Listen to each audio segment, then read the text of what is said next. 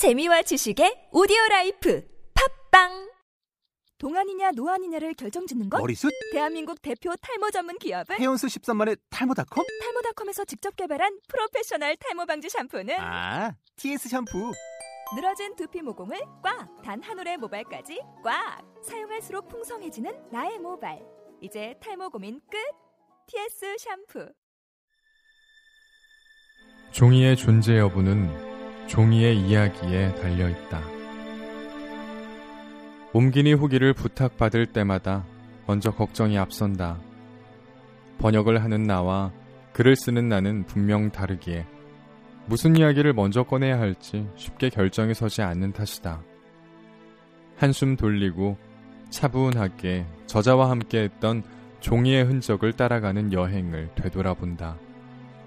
지적인 분위기를 풍기는 묵직한 이 책을 처음 꺼내 들었을 때 도대체 무슨 이야기를 썼을까 궁금했다.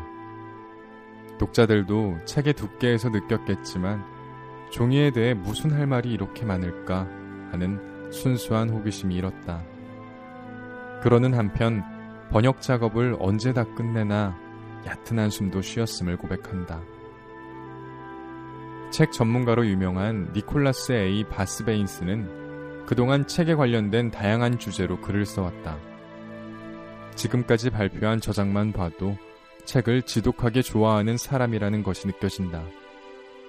이 책은 인내와 투지, 젠틀 매드니스에 이어 애서가들을 위해 쓴 3부작 시리즈의 마지막 권이다. 국내에는 2탄 젠틀 매드니스만 나와 있다. 그는 책이 좋아서 책만 파고들다가 궁극적으로 책의 전달 매체인 종이로 관심을 돌리게 되었다. 어쩌면 당연한 귀결일 것이다. 처음에 독자들은 방대한 분량에 압도당했겠지만 저자와 함께 종이의 흔적을 따라가는 여정은 전혀 지루하지 않다. 지금으로부터 2000년 전 제지법이 처음 발명된 중국. 장인들이 전통 제지법의 명맥을 이어가는 일본, 세계의 기축통화인 달러를 만드는 미국의 제지 공장을 거쳐 하늘에서 종이비가 내렸다는 9.11 테러 현장으로 되돌아왔다. 2000년이라는 시간 동안 종이는 얼마나 많은 사연을 만들어 왔는지, 종이가 걸어온 길에서 만나는 이야기들은 새롭고 흥미롭고 유익했다. 종이 덕분에 지성을 활짝 꽃 피운 이슬람 세계. 쇠목 펄프 공정이 등장하기 전 너도 나도 너덜너덜한 넉마 줄기에 앞장섰던 사람들. 동인도 회사 시절 인도의 용병들이 동물성 기름이 묻은 종이 탄피를 거부하여 일어난 세포이 항쟁. 제2차 세계대전 때 일본이 미국에 보복하기 위하여 날려보냈다는 종이를 덧댄 풍선 폭탄. 레오나르도 다빈치와 토머스 에디슨과 베토벤의 머릿속 그림을 엿볼 수 있는 작업 노트, CIA 첩보 요원들의 서류 위조 작업, 국가의 기밀 문서가 적힌 종이를 계란과 피자 상자로 변신시키는 미국 국가안전보장국의 자체 펄프 공장, 무한한 가능성으로 종이를 조각하는 예술인 동시에 과학인 오리가미까지 기억나는 내용이 많다. 특히 이 책의 대미를 장식하는 9.11 테러 희생자가 남긴 구조 요청 쪽지와 유족들의 인터뷰에서는 그저 가슴이 먹먹해진다. 특히 이 책의 대미를 장식하는 9.11 테러 희생자가 남긴 구조 요청 쪽지와 유족들의 인터뷰에서는 그저 가슴이 먹먹해졌다. 물레바퀴가 돌아가는 시냇물에 면한 옛 제지소의 풍경은 왠지 모를 향수를 자아냈고 티백, 우표, 화장지 등 각종 종이를 만드는 첨단 제지 공장의 모습은 종이가 지나온 세월의 흐름을 실감하게 했다.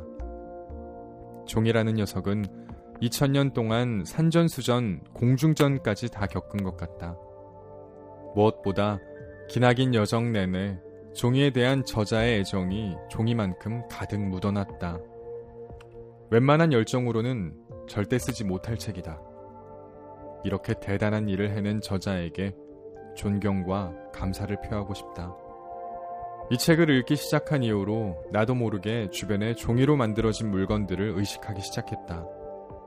무언가를 의식하게 되는 순간 그것만 보인다고 했던가.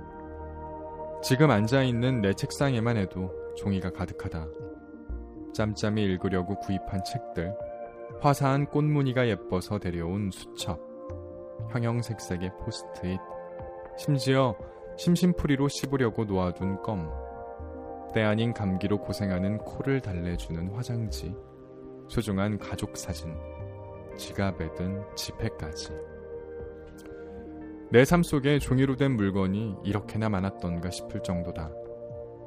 우리가 매 순간 숨 쉬며 살아가는 공기처럼 미처 깨닫지 못할 뿐 종이는 정말로 우리 생활과 때려야 뗄 수 없는 관계임을 실감한다. 아무리 인터넷과 스마트폰 없이는 못 살 것 같은 시대가 왔어도 종이로 된 이 사랑스러운 물건들과 그 현실적인 감촉을 어떻게 포기할 수 있을까? 이 책은 결국 과연 종이 없는 세상이 가능할까? 라는 질문에 대한 답이다. 저자는 종이가 지나온 길을 담담히 보여줌으로써 독자들이 직접 그 답을 찾게 했다. 독자들은 이 책을 읽으며 나처럼 가까운 곳에서 그 답을 찾았을 것이다. 그리고 가장 중요한 사실. 종이의 이야기는 아직 끝나지 않았다. 종이의 역사. 니콜라스 A. 바스베인스. 정지연 옮김. 21세기 북스.